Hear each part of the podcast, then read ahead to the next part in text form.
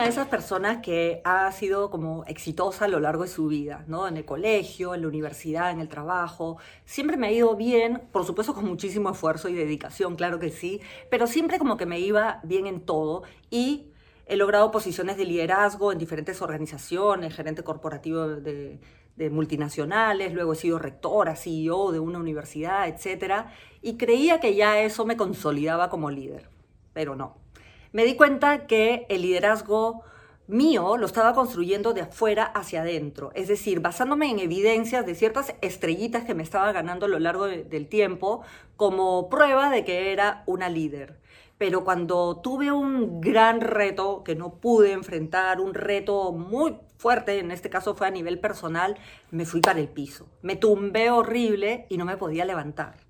Y fue ahí cuando me di cuenta que tenía que hacer algo. Y primero, entender qué es lo que estaba pasando. Y entendí que el liderazgo lo tienes que construir por dentro. El liderazgo es de adentro hacia afuera y no al revés como lo estaba pensando yo todo el tiempo.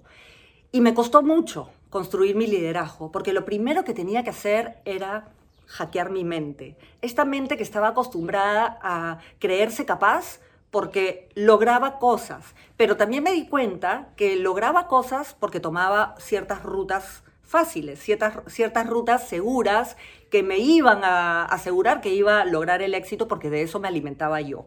Y no, el líder es una persona que tiene que soñar en grande, mantener ese sueño vivo para él o ella y contagiar a los demás para que sigan motivados a seguir dándole a ese sueño, pero además tiene que encargarse de, de, que las cosas sucedan. El líder ejecuta.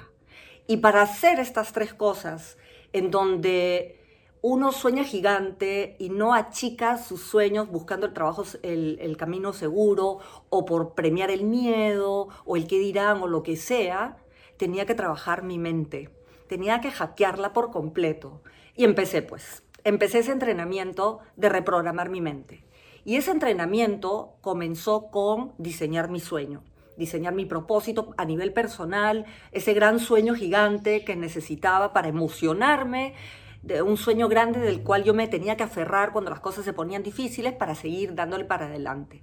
Pero también tuve que hackear mi mente para aprender a, mirarme, a mirarme no a través de los miedos, de mis puntos flacos y negativos, sino a conocerme y conocer y registrar mis fortalezas también. Realmente crear una especie de inventario de mis propios ingredientes que no los tenía muy claro.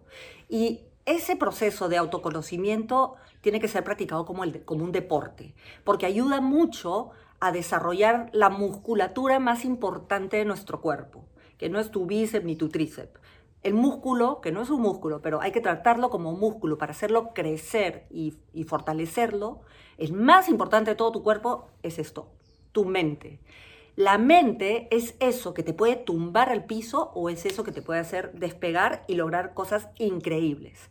Pero para lograr cosas increíbles, primero tienes que aprender a mirarte como increíble. Todo parte de acá, de adentro hacia afuera.